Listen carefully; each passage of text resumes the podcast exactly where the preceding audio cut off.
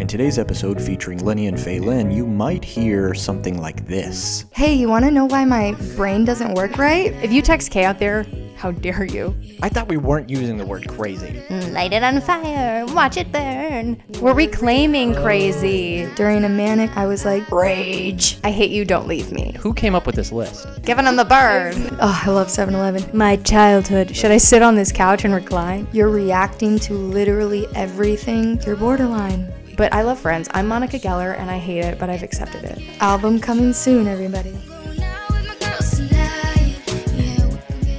Hi, and welcome to My Side of Crazy. My name is Shelby Tweeton, And I'm Phelan Villado. and we have A show for you today. Lenny. today. You're supposed to introduce yourself. I didn't know that I was supposed to introduce myself there. I'm sorry. okay, I'm on the mic today, so We are on the mics today. So, last episode, we talked about Everything. everything. Um, but we did lead into at the very end what we're going to talk about on this episode, and that is what is the stereotype of what crazy looks like? What is borderline, our childhoods, how me and Faye met, and then leading into the stereotypes, making it hard for us to be diagnosed. First, I think we should talk about what borderline personality disorder is, considering that is uh, one of our, well, we've both been diagnosed with it. Right. um, so, um, according to the National Alliance of Mental Illness, borderline personality disorder is a condition characterized by difficulties regulating emotion, which honestly is like the most accurate way I've read it put. Yeah, because for sure. um, I don't feel like that's ever how it's characterized. Um, and then, so there are nine criteria for you to get diagnosed. Um, you have to fit five of them. Pretty sure I fit all, of, them. these. wait a second. Five out of nine. Yeah, five out of nine you have to hit. And so if you don't hit those, what? what then does you that don't have it. Oh, okay. yeah. Okay. All right. See, I don't know these things. I didn't mean that to sound as mean. You then you don't have it. Guy, you can't sit with us. But honestly, like, even when I was diagnosed, it was like, holy shit, I have all nine. Who came up with this list? There's the DSM-5, which is the American Psychiatric Association's Diagnostic and Statistical Manual, which I'm not going to read their criteria. I'm going to read a slightly like less verbose way to put all of these because those are just I feel like they use terminology that might be uh, confusing. Um, but yeah, so there are all of these things. I do feel like a lot of people experience a lot of these things outside of borderline Yeah. Um, which also I think makes it hard to figure out what you have if you have it. But anyway, Yeah. What are these nine? so the first one is frantic efforts to avoid real or perceived abandonment. So if you're being abandoned, you do Frantic? everything. Yeah, like um, desperate attempts to. So like, oh, a great example actually. The other day I woke up and my husband was leaving our home, and I or I thought he left without saying goodbye to me, and I was like half asleep, and I woke up and I ran to the door and I was like Giovanni, and then I realized he'd already left hours ago. And I was like, wow, there's some deep seated abandonment problems there. The fact that I like woke up, forgot he had already left, and was like, no, wait. So there's an example. Yeah. Also, if you think people are abandoning you. So I have friends that I think like have this, and it's like, hey, look, I, you know, have this issue in our friendship, and they're like, why are you leaving me? And it's like, I'm not. I'm just telling you that I have these issues, uh, you know, that we should work through some of these things. And they think that I'm just like leaving them. Yeah. Whereas I've done some things where it's like I'm in an argument with someone and they're like, I need to step away. And I'm like, so you're leaving and you're never coming back. So I might lock them in my room because I'm not going to let them leave Yeah. me. if somebody didn't respond to me like uh before i you know really got help for this i would be like or didn't text for a long period of time i'd be like oh my god they they hate me now and they're leaving and they're never coming back like my my boyfriend my husband whatever like they're done with me when there's like no context or reason to think that so that's what that means where it's like perceived abandonment it's not real it's in my mind Right. So frantic efforts to avoid real or perceived abandonment Number two. um, unstable uh, relationships that alternate between um, idealization, like I, you know, I love you, and devaluation, um, I hate you. And it's also sometimes called uh, splitting. So it's like borderlines are very, very known for black and white thinking, where it's like either this person is the best person I've ever met in my life, or they're the worst, and there's no kind of like in between. No gray area Yeah. at all. Um, that's the best way that I can explain it. There's a book called "I Hate You, Don't Leave Me" that I feel like Mm. that title is perfectly borderline. Um, it's Is why this I, a book that you would recommend to people? yeah, Yes. absolutely. If you, you, have to. know somebody that's borderline, you think you might have it. I think it's um, I've bought it for my mom. I bought it for a boyfriend. You know, it's a real stocking yeah, it's definitely. hey, you want to know why my brain doesn't work right? Read this book. Here you go.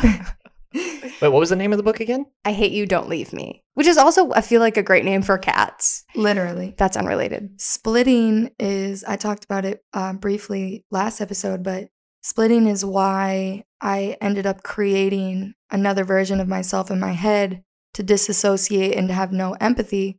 Because it's basically a coping mechanism where it's like, I either love you, but then I put all my effort Yeah, then and they're on a all my pedestal. emotion. Yep.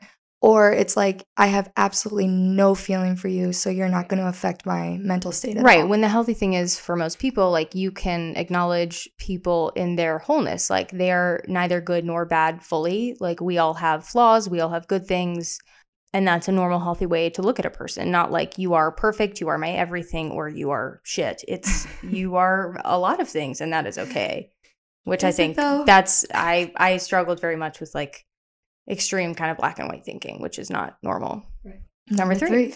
uh, unstable or distorted shifting identity and self image, uh, which affects moods, values, opinions, goals, and relationships. So basically, yeah, your own self image um, that's kind of constantly shifting. And, you know, you're either. Mine was not always very, mine was typically not great, I think. Both of you said you have all you show symptoms of all nine of these. Mhm. yeah. Okay, so how does this one relate to either of you? I mean, this again comes back to the splitting. Like, I didn't even know who I was. Yeah, I felt like I didn't Mm. know who I, yeah, was as a person. And like this weird thing where you look in the mirror and you're like, who is that? Yeah. Would something happen then to catapult you into a different thought of you being somebody else? Yeah. I never thought I was like somebody else, but it was like I never knew who I was. Like I knew I was Phelan, but I didn't know what that meant, if that makes sense. Like most people, like at the end of the day, they know they have themselves, no matter what bad things happen to them or whatever. And I never felt that. I never knew I could count on myself. My self esteem was not high, and my self image. There are a few things that I I held to be true. You know, I'm I'm a good actor. I'm funny. I'm whatever. But I never really like really my identity kind of shifted depending on like how much validation I got that day or if that makes sense. Mhm. You know, how much I was seen or you know, stuff like that. Where I had, I literally had a complete other illusion of myself. Like, I legitimately had a whole separate ver- version of myself in my head that I started being like, am I more like her or am I more like this person? Am I a sociopath? Mhm. Do I hate everyone? Do I want to, you know, hurt people and do this? Or am I who everybody else sees, where it's like this caring, Right. empathetic person? And so that was really hard for me because, like she said, I was looking in the mirror and I saw the evil version of myself. So it was hard. And I'm like trying to explain to people, I'm like, no, I'm evil. And they're like, well, you don't, you shouldn't need to tell me that if that's what you are. So, Yeah, I always felt like I never really my insides never matched my outsides and vice versa. Like everything was always kind of like I don't know, Pangea of myself. like I guess more rapid. This is a stupid analogy, but you know, like everything was just kind of always moving around for Yeah. me. Does that make sense? it does. Great. Okay, so number four is impulsive and self destructive behaviors that can have dangerous outcomes, such as excessive spending, unsafe sex, substance abuse, reckless driving. Um, Ooh, Oh, I feel this one in every great part of, my, part of my soul.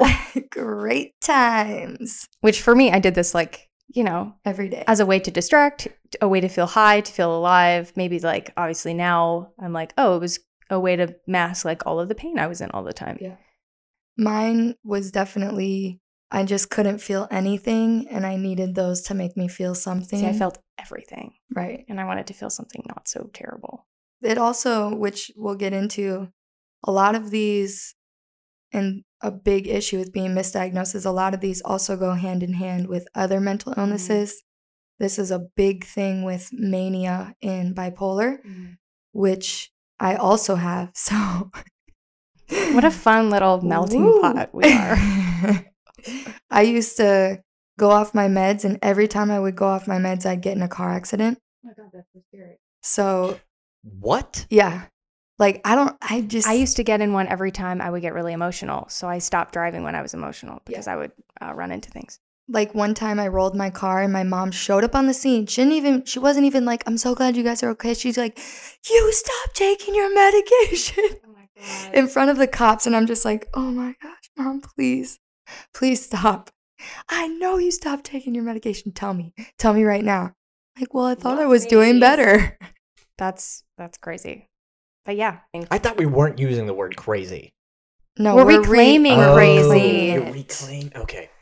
Mhm. I mean we're all a little crazy. Yeah, crazy is a fun word. Uh five. Self-harming behavior including suicidal attempts or threats. I think this one's kind of It's pretty- self-explanatory. What's number six? Number six is extreme emotional mood swings. I never knew why I was like super highs, super low lows. Like I felt everything in such extremes and, and like would react in ways that I was like, why am I reacting like this? And again, it's it's noted it's different than bipolar mood swings where that is a chemical imbalance in your brain. This is like Faye was saying, you're reacting to literally everything to an extreme. So and it's, it's, like so fast. Like Yeah. you could go from I know you we, in bipolar you have like rapid cycling where it could be like you go from happy or sad like very quickly, but this is very quickly. Yeah. Like I would leave work happy and all of a sudden I'm bawling and be like, "What?" and not have enough self-awareness to understand all of the vulnerabilities that led me to that Yeah. place. or someone texts you K and all of a sudden it's like I can't even. That's a whole other episode. How dare you bring K into this? If you text K out there, how dare you? Because it's wrong. It's wrong. Also, I've done it. Right. Me too. Um, great. Uh, number Was it because you were angry at something, so you just texted K? Did you purposely text K?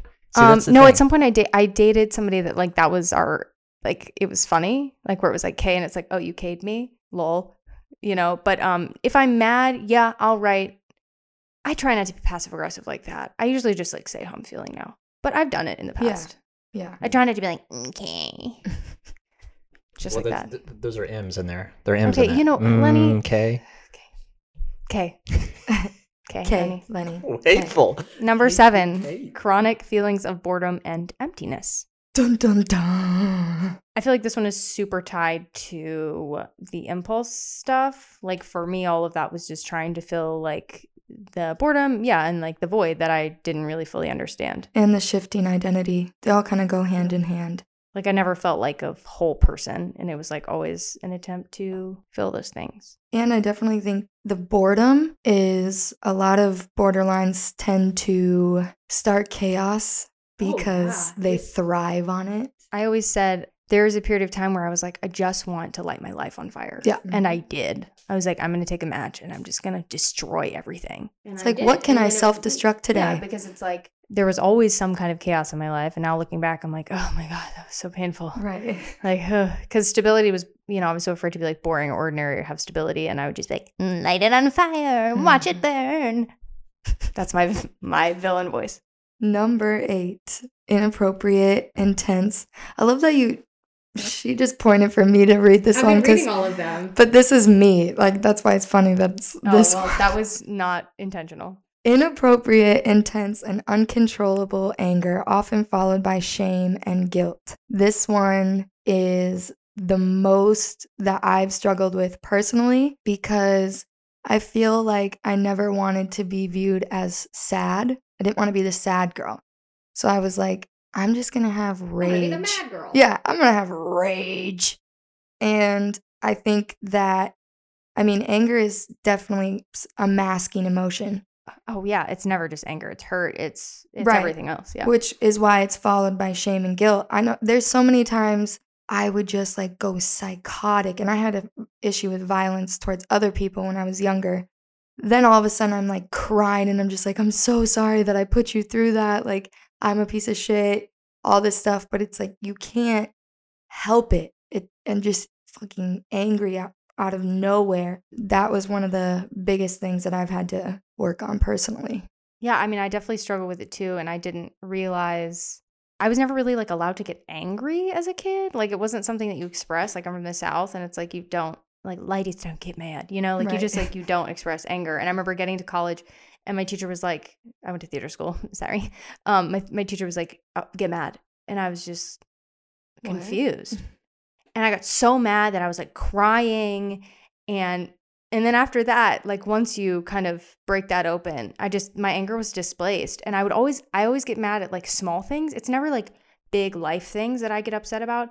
It's like that person that cuts me off in traffic and I have a reaction that is just so not justified.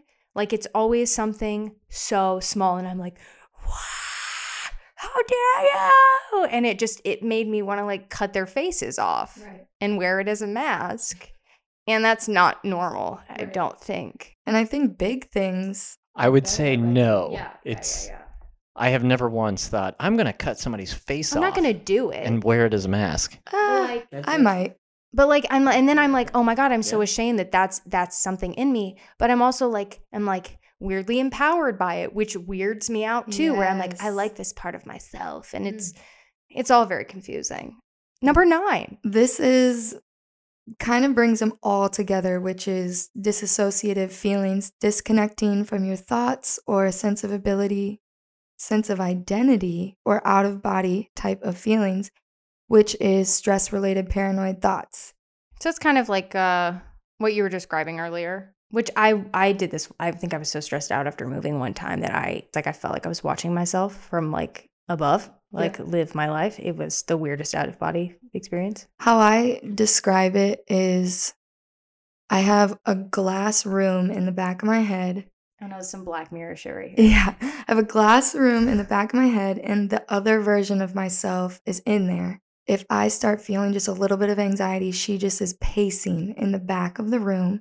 And then when she feels me getting weaker and weaker, she starts tapping on the glass. And then all of a sudden, it's like, poof, and she takes me into the glass room, and now she's taking over my body. And now, This literally is an episode of Black Mirror. yeah, It is. I've I feel like I should exists. write a script. That's terrifying. I don't know that I've experienced something quite that uh, terrifying. Um, mine has been, I think, a lesser level. That's very scary. Yeah. And that was like an everyday occurrence. I have like three poems written about it because it was always happening. Um, yeah, so that's borderline. Like, uh, those are the nine criteria. Should we recap all nine then? All right, recap: frantic efforts to avoid real or perceived abandonment. Two, unstable relationships. Three, unstable, distorted self-image. Four, impulsive and self destructive behaviors that can have dangerous outcomes, such as excessive spending, unsafe sex, substance abuse, or reckless driving. Five, self harming behavior, including suicidal attempts or threats. Six, extreme emotional mood swings. Seven, chronic feelings of boredom and emptiness. Um, eight, inappropriate, intense, and uncontrollable anger. And nine, together now, dissociative Dissociative feelings. So- I thought you guys were gonna sing that last one. Dissociative feelings. Album coming soon, everybody. Uh, so What was your first recollection of someone saying, "Hey, have you gone through this list?" you, you know what I'm saying? Like, do you know what I'm asking? Like, it's kind of. more the the therapist is super nonchalant. She doesn't want you to think that that's what, especially for people like me and Faye, where we're very self aware. We know a lot of psychology terms. So it was more she was asking things in um very nonchalant manner, where she's like, "Oh, um, do you ever self harm in any way?" Doesn't necessarily mean cutting or you know threatening suicide, just any form of self harm. And she's like, Do you go on spending sprees? Do you feel like you have sex with people you shouldn't? Do you feel like you know exactly who you are at all times? Like basically asking the questions, but also it seems like she's kind of just making conversation and then she's noting it all. And then at the end, she's like, You have borderline. Oh, see, my experience was nothing like that. Really? No, I was in. Hold one uh, one second. How old were you, Shelby? I'm 26. No, how old were you when you when found you this got out? diagnosed. Oh, Yeah. I was 21. Okay. Yeah. So and about you five, were- about five years ago. I don't want to say my Don't- age, you don't have to but mine that, no. was She a was older. mine was a year ago. Mm, okay. But that's also, I had had like, uh, like anxiety and depression really like since I was like 16 and been in like you know like traditional therapy and on and off depress antidepressants for um like 10 years and then when I moved out here I just I don't know I don't think I ever realized it cuz you know I'm an actor and like I have a lot of emotions and I'm like trained to be sensitive and feel everything you know it's like I don't think I really like knew and then I don't like I just I kept making the same mistakes and like the same patterns and creating chaos and I just like I couldn't be happy in any capacity. And that's key because people need to know you can go to a psych and they can diagnose you bipolar right then, but borderline has to be like repeated situations. So that's why it takes so long to Yeah. get diagnosed because they have to make sure that it's not you're just going through something at that specific time. It needs to be years of proven destructive behavior. And like when I was I think 20 something around there like um a, a, a different therapist many many years ago was like I think you're bipolar and I talked to my mom about it and we were both like that doesn't really fit cuz I don't have mania. Right. Um I've never really felt that so that didn't seem like it So it fun. fit me at all, you know? Yeah. So I was just like, okay, like I'm depressed, but nothing ever helped. Um, and I was with this one therapist for many, many, many years. And I started watching um, Crazy Ex Girlfriend, which is a show about borderline. Mhm. And I think, I don't know, just starting like researching all of the things I was feeling. So through that and through watching this show and through a conversation that we had, which I know we'll like talk about, is how I figured out, hey, I think I might have this. And my therapist was like, oh yeah, you definitely fit the criteria, but I don't diagnose you because you don't have, um, because you have so much self awareness. And I was like, that is almost worse because then you know you're in a cage and you have no way out almost. Like, there's such a stigma with it that even therapists don't want to burden you with that diagnosis. And I was just like, No. then send me somewhere. yeah. I need So to know went- what I have so I know how to fix it. Yeah. So how did then how then did you find out? So she gave me an um, a name of a couple places. The only treatment really that is like proven to help with borderline is called DBT. It's called uh, dialectical behavioral therapy, which I know we're going to talk about in another episode. Um, and there are various places in Los Angeles that um, Can you give us a brief? for that. What DBT is? Yes. Um, yeah, so it's a type of cognitive behavioral therapy, and instead of just like talk therapy, uh, DBT is kind of a very. Um, it was like for me, it was six months of uh, group once a week and individual therapy once a week. You have like a workbook, and it's basically they're actually starting to do it in um, elementary schools in Ireland, which I think is really amazing because it's just like every person needs this, and it to me is the best way I can describe it is like rewiring how you think about yourself and other people. You're learning in, um, effective communication skills and distress tolerance and emotional regulation, which is all things that come from borderline. We just we don't have the tools to kind of like monitor all of our you're impulses, You're basically relearning how to be a person. how to be a person. Yeah. And it changed to me like every the way I think is so different than how I used to think. Right. Thank God. But I called, she gave me the name and I was like, "Uh," and then my life continued to get worse. And six months later, I was like, either I have to call and like start this, or I don't know how much longer I can live like this. Like I'm going to make my life worse, or I'm, I I don't, I didn't know what I would do at that point. Like to me, there was just, I was in so much pain that I I d- really didn't have a choice. I was like, I have to get help. Yeah. And we're saying not physical. Pain. No, I was in so much. I I don't even know how to describe it. Like I just everything hurt. Like emotionally, like I just was in so much pain, and I just did not want to be alive anymore. So I went to this place and I got a diagnosis, and I started treatment shortly thereafter. I know for me, I had been diag- well, I had been in therapy since I was 8. And then in when I was about 13 is when I started the suicidal thoughts and I basically was labeled the sad girl in school. And I mean, we're diving into this whole subject, but basically was everyone's like you're pretty, you, you know, you're in a lot of sports, you're in dance, like there's no way that you can be depressed. Meanwhile, I'm like busting down in tears randomly at school. And then they diagnosed me with depression and they put me on antidepressants. and they weren't working. So they started upping my meds, upping my meds. And so I would go off because technically I'm bipolar. So when you're on an antidepressant, it's it's an upper. So when you're bipolar, if you go into mania and you're on an antidepressant, all of a sudden you're getting blasted upwards. And that's why I started getting in car accidents. And I ended up having a manic episode where I was running up and down the street, taking my clothes off, slamming my head into walls, threatening to kill myself. And they were like, You have bipolar.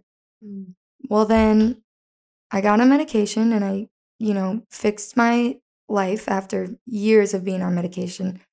Um, but then it still was not right. Like my mood swings were under control, my life was under control, but I still was having this other version of myself. And it basically was like I couldn't go outside without wanting to hurt someone. Mm-hmm. And it was like you said, like I turned around and I realized my whole world was about to fucking explode. Yeah. And it wasn't until my manager at Hooters pulled me into the office and was like, You know, I care about you and I don't want to have to fire you, but the girls are now like afraid of you Oh because Sorry, I'm of, right. Was this recently? No, this was this was when I was 21. Was this you were here in Yeah. Los Angeles this point? 2015. This is when I Ah, the Ah, the year. the year. Oh, is that your bad year. year? That's my bad year. The year. Yeah. So he basically was like, you need to get in therapy. Otherwise, we're going to ha- be forced to fire you. So that was the therapist that I got into that finally was like, you're borderline.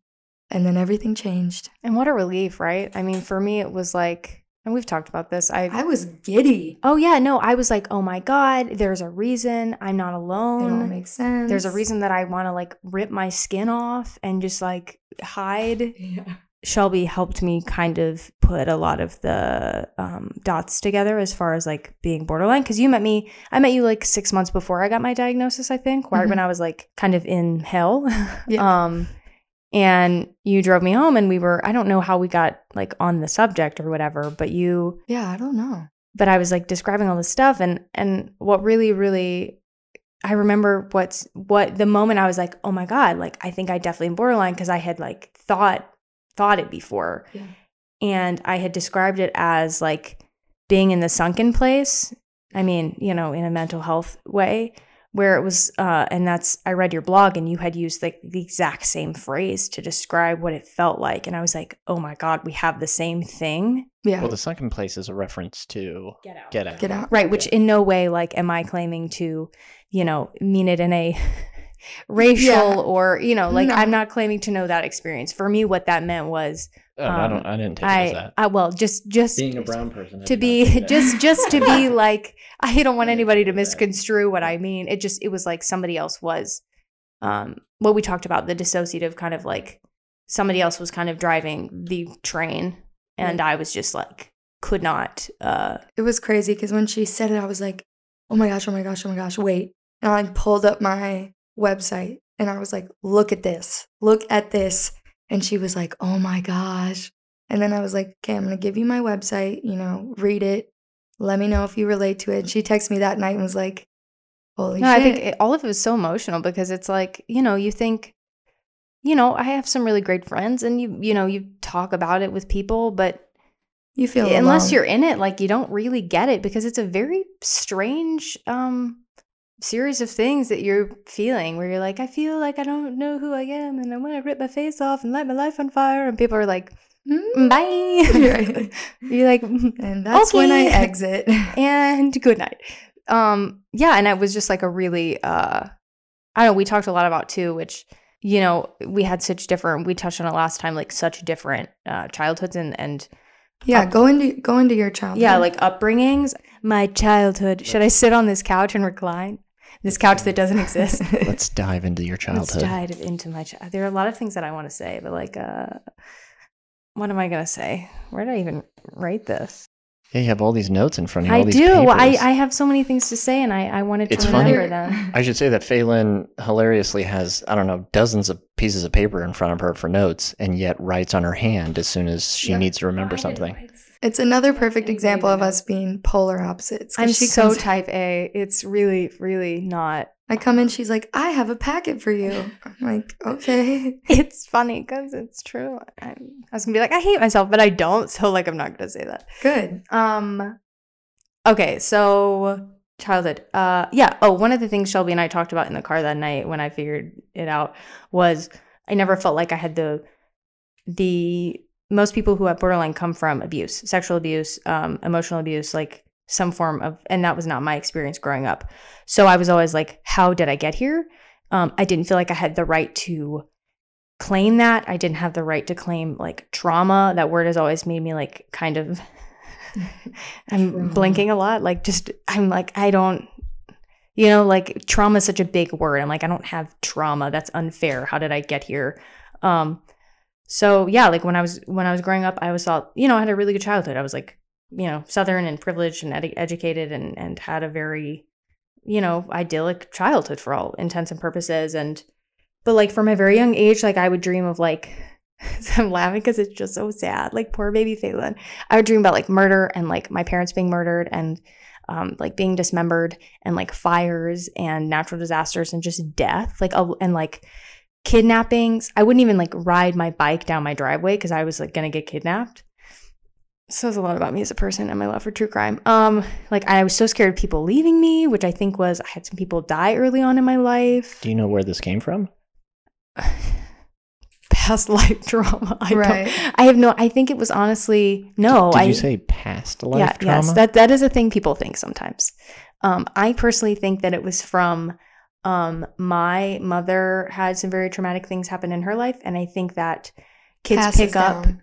kids pick up on. I think she was so scared to have people in her life die or leave her that I picked up on that unknowingly, and it was. And my dad also was was very much like kind of programmed us to be like, did you lock the door? Did you check the stove? Is the door locked? Is the door locked? Is the alarm on? Is the door locked? Like everything was just very, I mean, I'm still like that, you know, Right. paranoid. So I think a series of things kind of built that into me.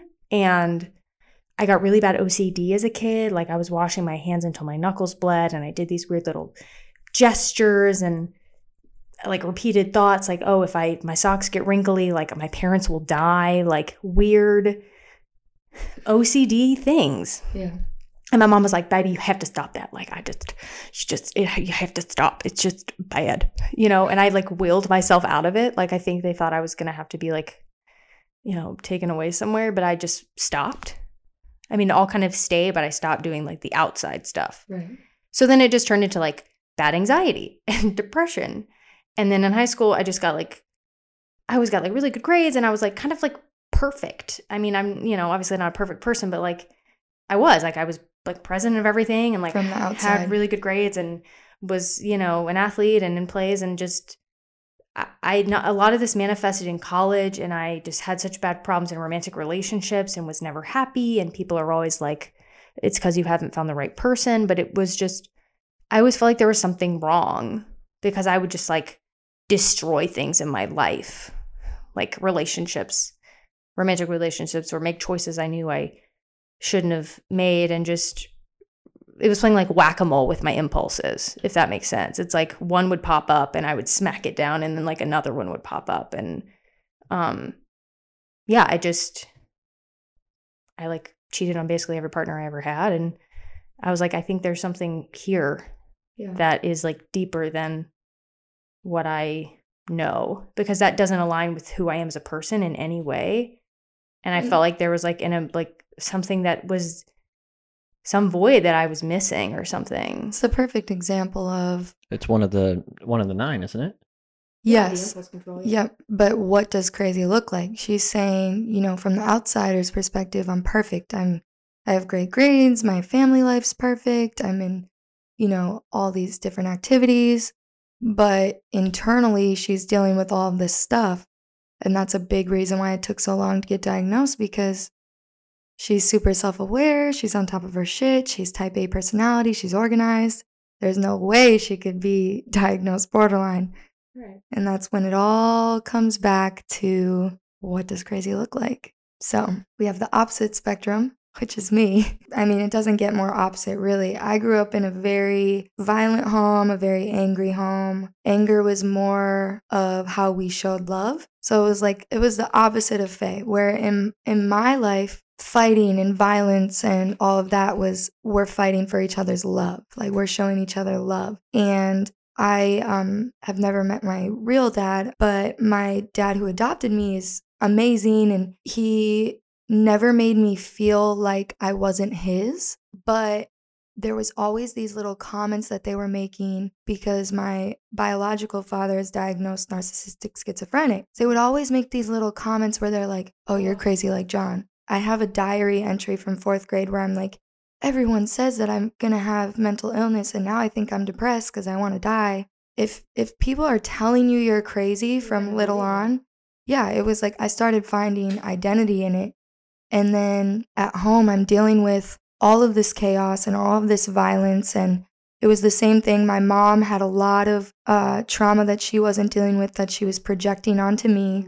And over time, it just was like, then I was bringing it into school and I'm sad and I'm trying to talk to boys and tell them that I want to kill myself so that they'll talk to me.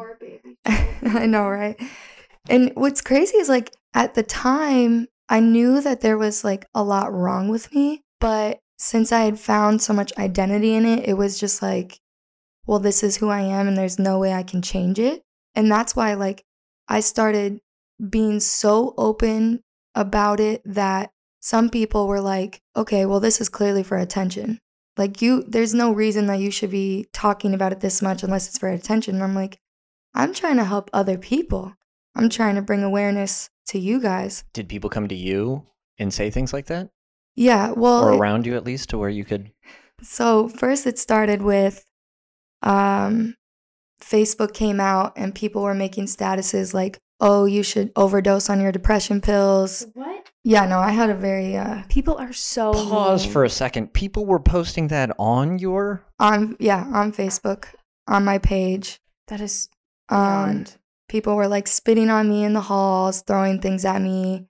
Uh they would call me every weekend, prank call me and be like, "Oh, are you going to kill yourself this weekend?" Like the fact that you are sitting here and you're you is remarkable because Also, that is yes, absolutely. That is more anyone than, that knows me now is like, "Wait, no, that's more than any person should have to endure. ever have to endure. Yeah. yeah so then um when i got into high school i ended up getting with this guy who he had also had a very abusive childhood he also had a lot of chaos so i was like oh finally you know someone i connect to and then he got really violent and like sexually abusive emotionally abusive but at the same time i'm thinking oh this is normal. Right. like he loves me. He's showing me that he loves me. And um it was just now his go-to argument was well you're crazy. No one else is going to love you. That is textbook. If anybody's in a relationship like that, run because it's not true. it's not true. Facts It's textbook. It- it's textbook manipulation and Okay. abuse. That is that is the that is one of the things that it, that is emotional abuse. Yeah. People being like, "Well, nobody's ever gonna." They're gaslighting you. and what's crazy is like he would he would do that as he's hitting me so like Right. And then it's your fault. right and then i'm thinking okay well clearly i'm deserving to be hit right now because i'm being crazy How how old are you again at this point? uh 17 That's- Six, 16 to 17 It's just so crazy to me that my brain also works the same way. Obviously, like my my experiences were not, uh, you know, that. But my brain is always, I'm always like, oh, well, I deserve bad things. I'm a bad person. Um, I deserve to die.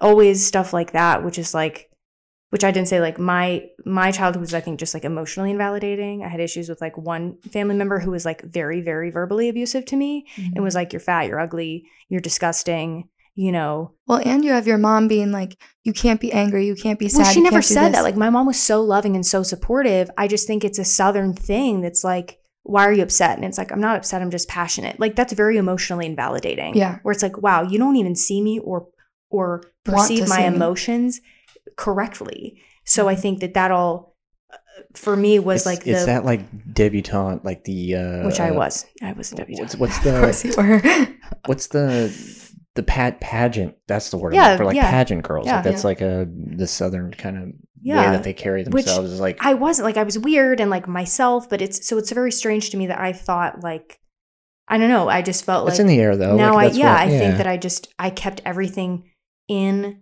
so much that yeah and and everything was kind of sorry I like totally interrupted you. I just Oh, no, everything everything was my fault and there was so much guilt and shame in everything and it's just crazy to me that like our experiences could be very very different and the thinking aligns. Yeah.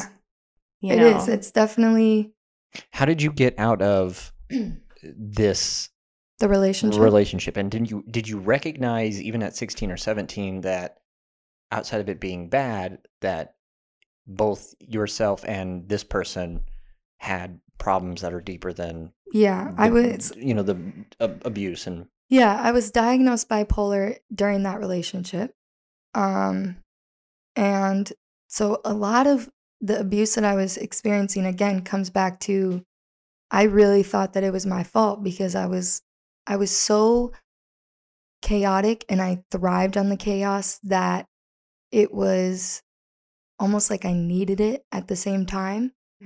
And then I ended up going on to American Idol when I was with him and he ended up well he had already cheated on me before but he ended up basically cheating on me and saying oh you know you're gonna leave me and it was the perfect like it was just two borderlines in a relationship like yeah literally it was like run. He was like you're gonna leave me you're gonna blow up you're gonna do this and then what's the craziest thing about the whole thing is i had just gotten di- diagnosed bipolar I go on the show and I'm just nonchalantly talking about, like, oh, yeah, you know, I just got diagnosed with this. Like, music helps me with it. I did walk. Yeah. And then I ended up blowing up for talking about it. well it's one of the most famous clips of that of for Yeah. you right yeah, where it says, I just want people to know that bipolar doesn't define who you are. It doesn't. It doesn't. And, um, do we know the statistic of how many people are diagnosed bipolar is there a percentage on that i'll look it up I'm pretty sure it's like one in five.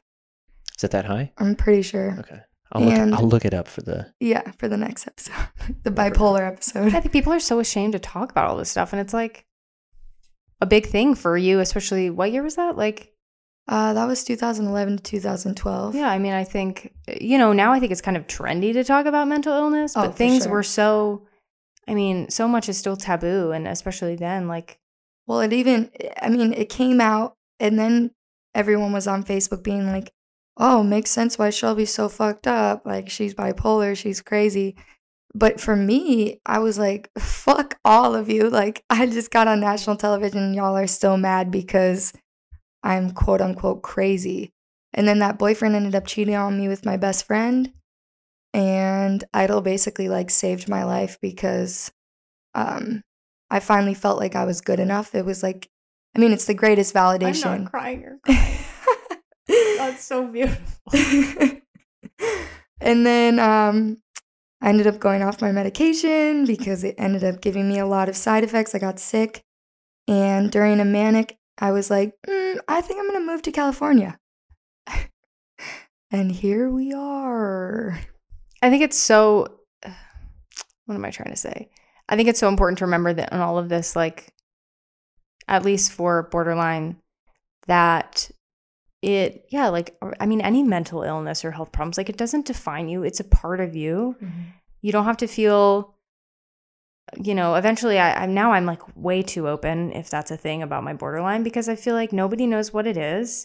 And there's so much shame and guilt around mental illness when it's like, why? So many of us struggle, and there's so many more, you know, I'm sure like borderline is technically like they say it's all, you know, it's women, but I think it's probably because men don't realize what it is, or they don't come forward, or they don't seek help. And it's just like, you know, it's just, you're just trying to get your needs met, n- needs that you don't even know that you have. At least it was for me. It was like, I just wanted to be seen and I wanted to be validated and I wanted to feel whole. Yeah. And And it all comes back to it doesn't define you, but you do start to find identity in it. Right. And it gets it's so frustrating when you know you're you're trying to make cries for help and like this is and that and no one believes you Yeah, or they're like people I mean, I felt like people saw me drowning and they were just like, Mm, "Well, yeah. I can't fix you." yeah. And, And, it's, it's, like, like, I'm not asking you to. if they don't understand why you feel a certain way then it doesn't make sense to them. And it, it all comes back to what does crazy looks like. It's like if you see a homeless person on the side of the street and they're yelling and saying random shit then you're like oh okay that person's mental illness. But for me walking down the street and i'm i'm sitting here telling you about what i'm going through and you're still not grasping it mm.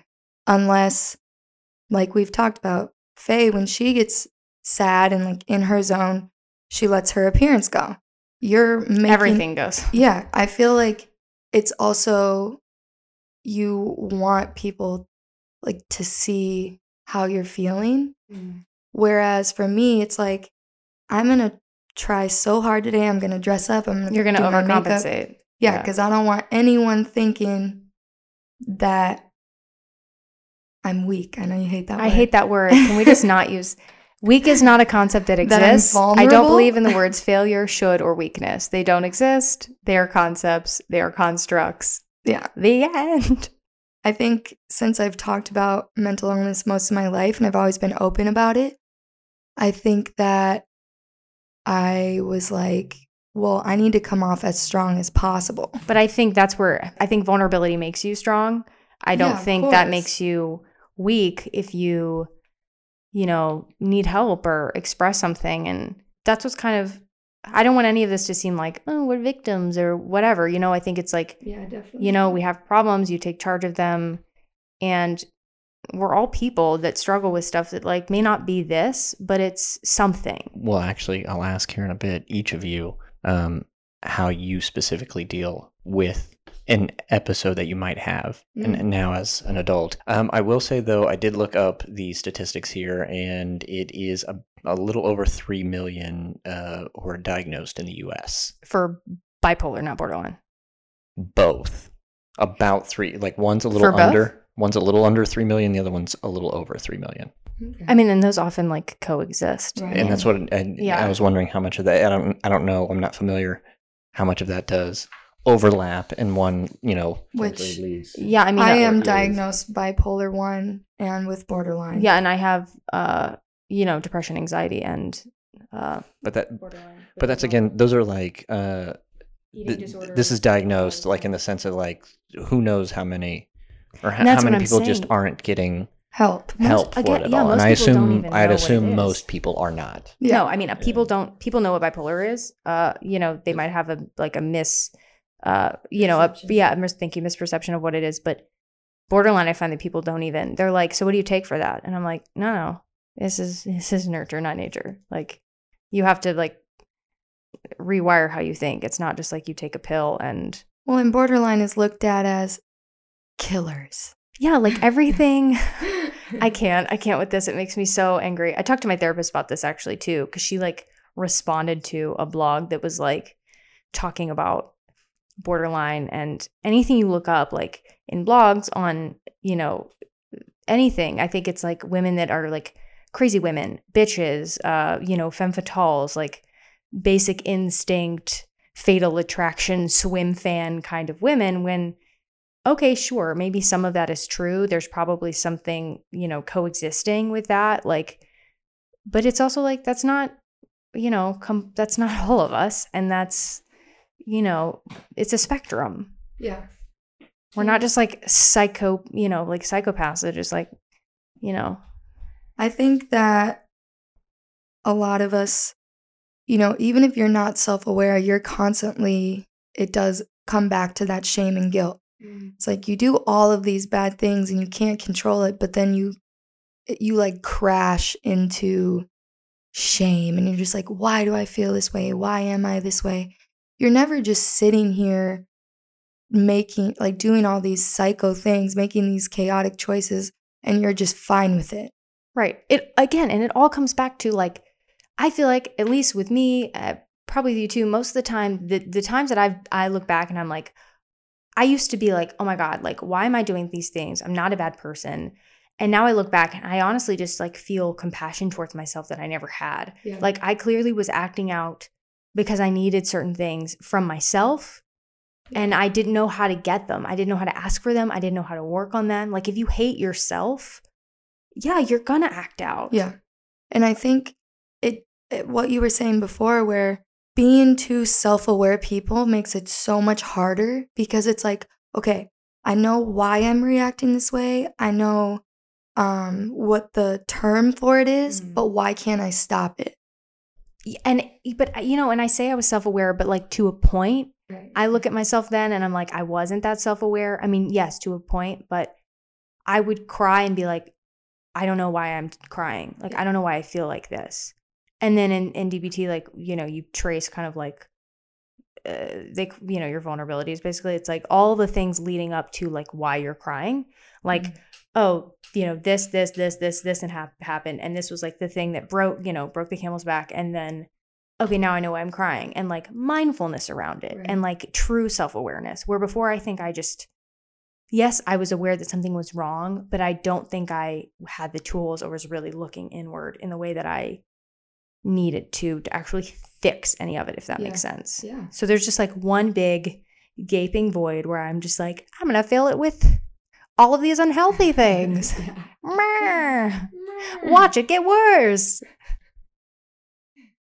Can we dive into a, a very specific example of yourself when um, you found yourself spiraling in a sense? Because I think that's a, a word somebody used last time. Let me go through my Um, Rolodex. And then, uh, actually, let's if we can do it briefly. I'd like to do one prior to a um, the diagnosis, and then one after, Okay. if that makes sense. You want to go first? I think I have to think on it. Do you want to go Yeah, I'll first? go first. Um, okay. Shelby so- tweeting everybody. Shelby tweeting, hello, hello. Um, I have a very specific night. Um, it was right before I was diagnosed. And it's funny because I take a lot of pictures and I have a picture of me like flicking off the camera. I'm totally normal, everything's cool.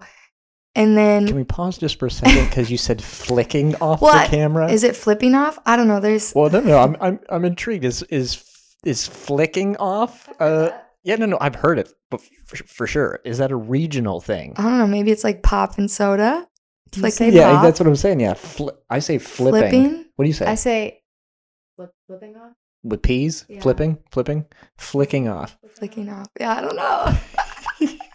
Giving them the bird. I've never thought never thought about it. It's giving up the bird. Back in 1942, when I was a Yeah. youngin'. Okay. Sorry, I didn't mean to stop you. No, I was okay. just I That's funny, very in, very in, very intrigued by flicking off. I have heard it, but it's I'm wondering if it's a regional thing. Yeah, I guess I don't know. Um, but then there's like two hours later. Basically, what ended up happening, it was it was super stupid looking back, but it did come down to Is this sorry? Is this a is this a pre-diagnosis? or- prior. Mhm. Okay, okay. Um, it's about a month before. And basically, I was talking to this guy, and I was like, Yeah, I think I want to kill people. And he was like, No, there's no way. There's no way that you feel that way. You'd never be able to get away with that. And when I tell you the rage that I felt, that one, you're devaluing my feelings. And That's two, validation. That's the stuff I'm talking about. That makes everything worse. Yeah. Okay. and Wait, wait. Uh, say that. Say that. That was that's like the emotional validation that I feel like I that led me to where I am. That's like the worst thing you can do in a scenario like that is be oh, like, devalue Yeah, somebody's. yeah, it's like- no, you- no, like you don't feel like that, or like that's wrong. Right. It's like, well, I'm gonna, uh, I'm Zero gonna a thousand? Something beyond y'all. Yeah. And that was basically what happened. It was like, because at that point, I was like, well, now I need to prove myself. Mhm. Now I need to prove how, like, basically the other Shelby took over my body. She came out the glass room. I'm in the glass room. Watch out, world. Right. I was, I have my self harm is I punch walls. So I was literally just punching it until it was like bloody and bruised and um because that was my way of like proving myself, I think. I needed to like see it on my hand to know that it was real. And then I walked to 7 Eleven to get a hot cocoa because hot cocoa calms me. And Shout the, out, shout out to 7-Eleven. oh, I love 7 Eleven. And the guy goes, the guy goes, uh, you look really fucked up. Are you good right now? And I was like, no, I'm not good. But thank you for uh, bringing awareness to that, the fact that I look fucked up. Thank you so much. So I go back to my house. Wait a second. You you look fucked up in what sense? Like Because my 'Cause- my face was like oh, puffy, you know, like because you'd been crying and then you'd been punching walls. right, and it was yeah. the And perfect. that was the only time in your life when somebody wasn't like, smile more. yeah, it was the perfect Oh, example. Oh, thank God, right? Sorry. It was a perfect example of I looked like I had something going on, like Yeah. my appearance was, you know, disheveled and all of this stuff, and so it was. It actually was kind of validating to me too, because I was like, okay, you're actually recognizing that something's wrong. So I went home and I literally was just sobbing on the floor. I'm like, who am I as a person? I'm looking at myself in the mirror. Now I'm having a conversation with the other Shelby in the mirror. I'm like responding to myself. And I'm like, what do you need to do? Do you need to prove yourself? Do you need to kill yourself? Do you need to kill other people? Like, what do you need to do for people to believe this? And I sent these videos to the guy of me, like, makeup down my oh, face. The video I showed you of me. Yes. Yeah, we all have those videos. And I was like, I can't believe that you wouldn't believe me. Like, look at me now. Like, I'm not this person that everyone thinks I am. And then a month later, I ended up getting diagnosed. And in the last five years since, it's basically been you want me to go into like how I handle stuff now, I'm assuming. Now, it's more it's it's funny because when I talk about self-harm, I'll consider it relapsing if I feel like I need to Mhm. punch something. And now it's like I have coping mechanisms, I have ways to handle my anger and my sadness. So it's like if someone does that, I have to basically what you have to do is you have to look at your childhood and look at what are the reasons that I'm reacting this way. And you have to look it dead in the eye and be like, okay, this is not what's happening right now. And there's been obviously points where I have relapsed and I've, you know, felt like I needed to punch something just to feel something.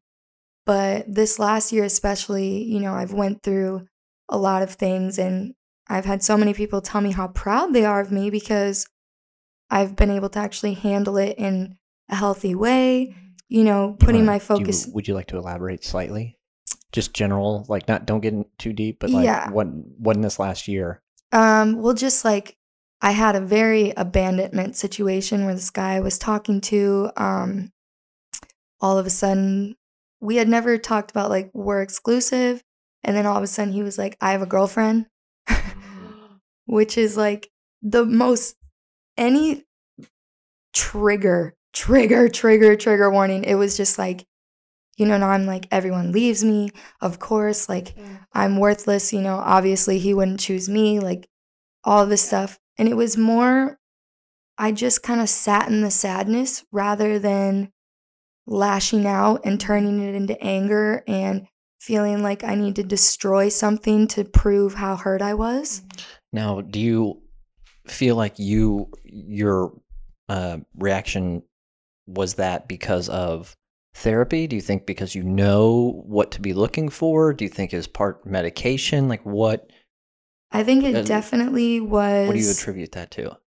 definitely was therapy because he my thing is I've always had such a dedication to looking strong and right to the point that to the point that I was looking back at my childhood and was just like oh it wasn't that bad it wasn't that bad I was refusing to like You're actually validating acknowledge- yourself. yeah Yeah. exactly I wasn't acknowledging how fucked up things actually were Mhm. and it wasn't until in therapy he was like, look at what you've went through and look at what you've overcome. yeah, radical acceptance that like that was your life. Yeah.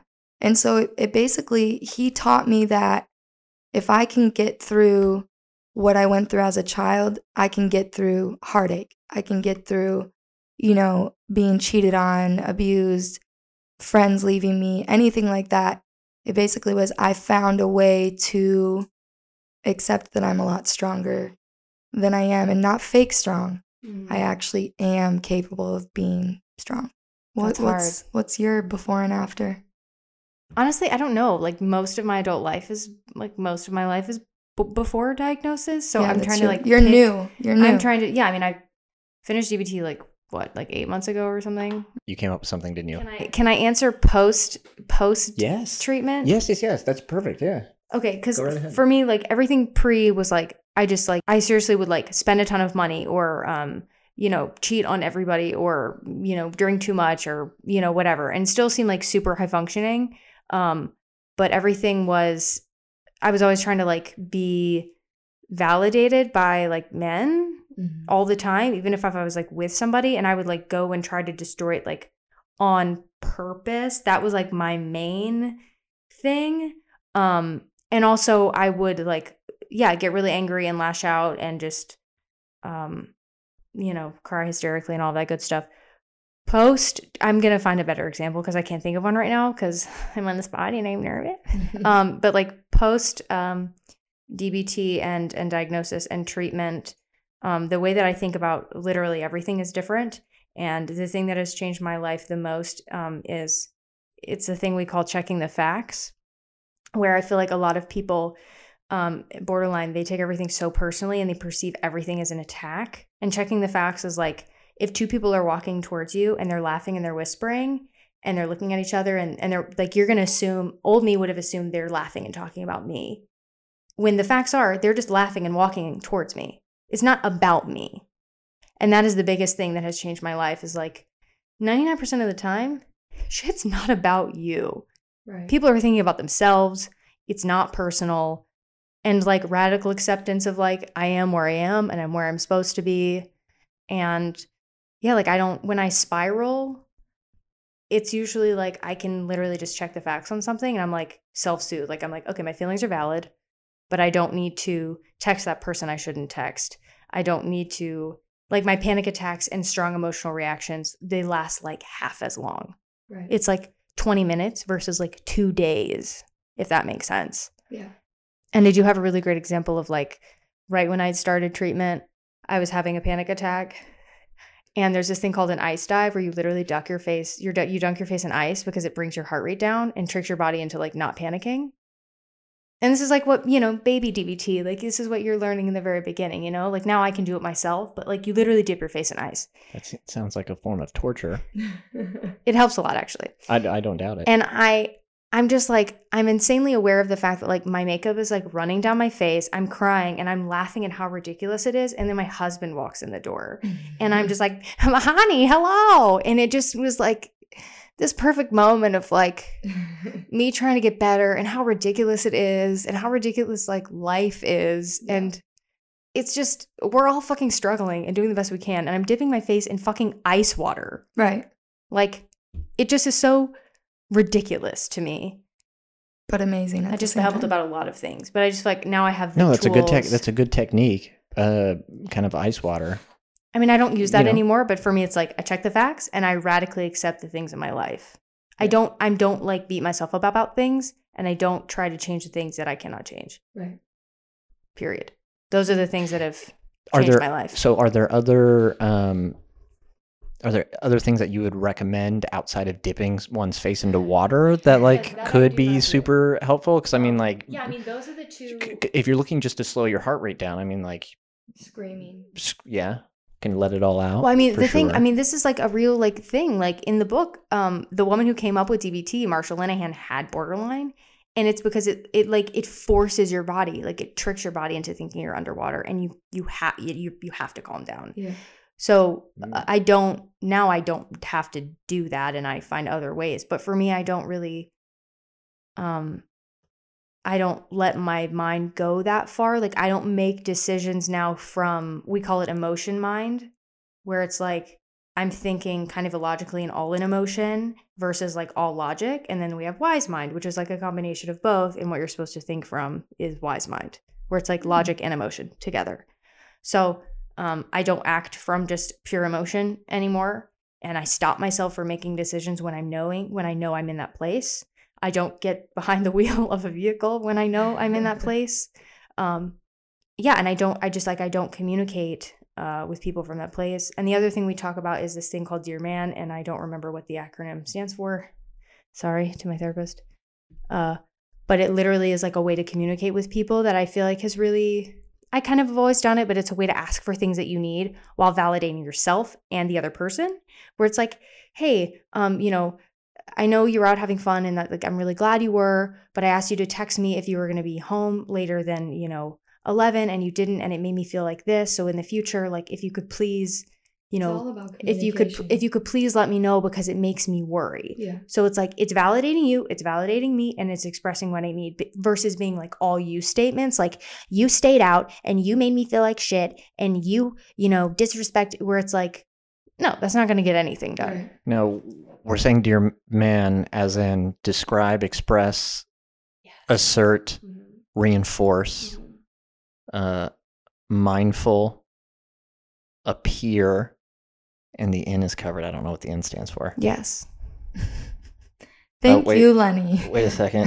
Uh, negotiate. Yeah, like you're negotiating. Like it's like, yeah, if, like it's cool if you stay out later than that. Just please let me know. and the big thing is this is Appear confident. Sorry, I didn't say the, that last part.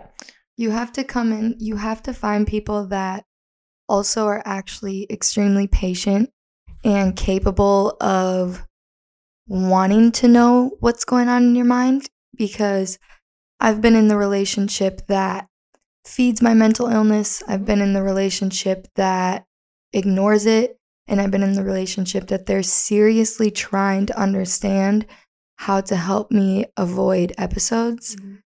And I mean, you have to do it for yourself, but at the same time, if you're with someone who's purposely doing things that they know is going to trigger you, even not. I mean i feel like you attract you would people attract where they are mentally Right. like whether or not they know it. Like if you're in a bad mental place you're going to attract worse people. You just are. And i think that we forget that. Like you know i've been in relationships where i'm i'm coming from a really bad place and like i think that they're really self-aware and that they know you know they're trying to help me when really like they're probably kind of ill too. Yeah. i think that's also like kind of important to remember. It's like they also might seem like they're one thing i'm not trying to like read be the red paranoid. flags. Yeah, but like, you know, if I think that some people, you know, also seem like they're going to be good for you, and you think that's what that you what you need, but what you need is actually very different. I mean, I, I, I my needs are very different what I thought they were. I thought I would, you know, end up with a Chandler Bing, and I think I would murder Chandler Bing. so. You know, I think our wants and our needs are very different, like perception versus reality. exactly. We would tell you to go uh, binge Friends, Friends, but but, you you, can't can't, anymore. anymore on the Netflix. You they, really- rem- they removed it. You're really triggering me right now, Lenny. Friends is trash. How dare you? Do you want to fight me? Okay, now Uh-oh. f- distress tolerance. Where's my ice?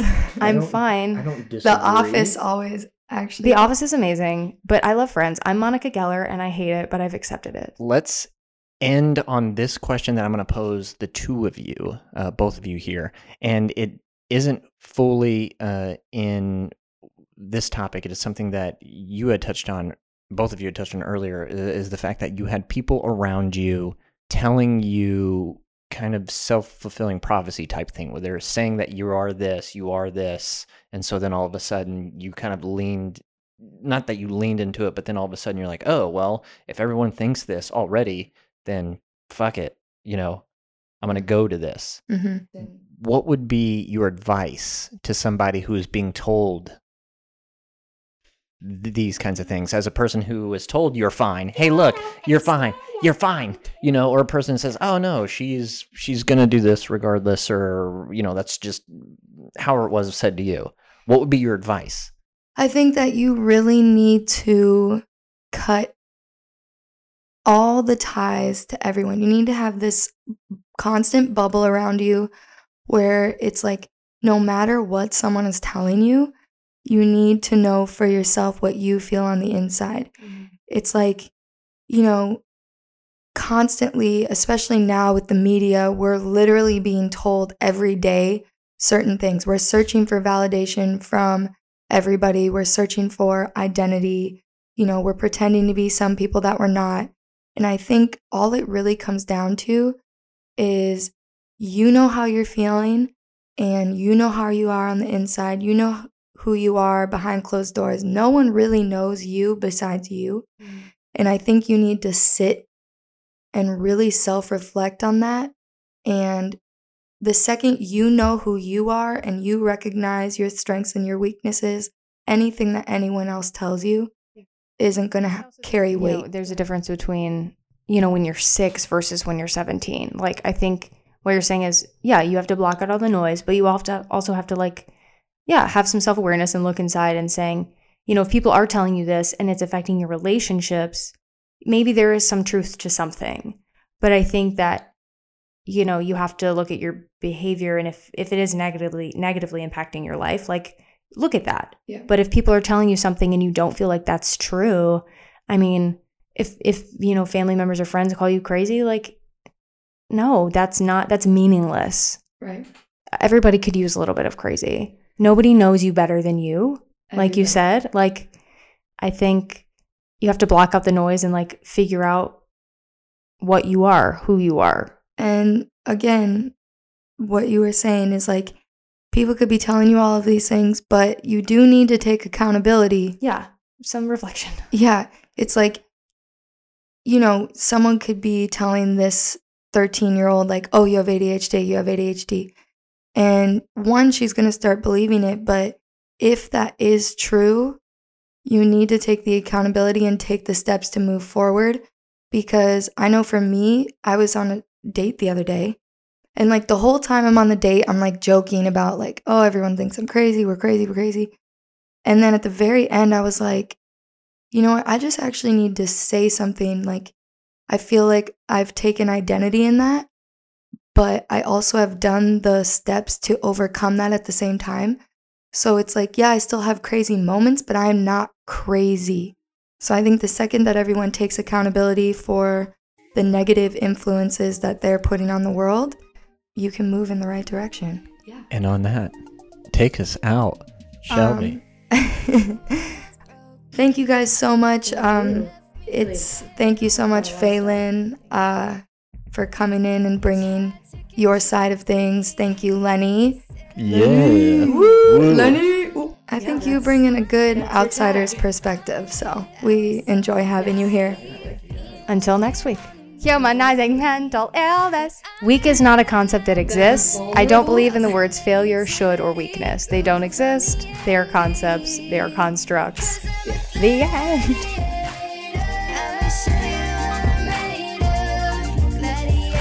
Subscribe to My Side of Crazy with Shelby Tweten on iTunes, Spotify, or wherever else you listen to podcasts. My Side of Crazy is an LLA production. That was fantastic. All day Lenny. And cut.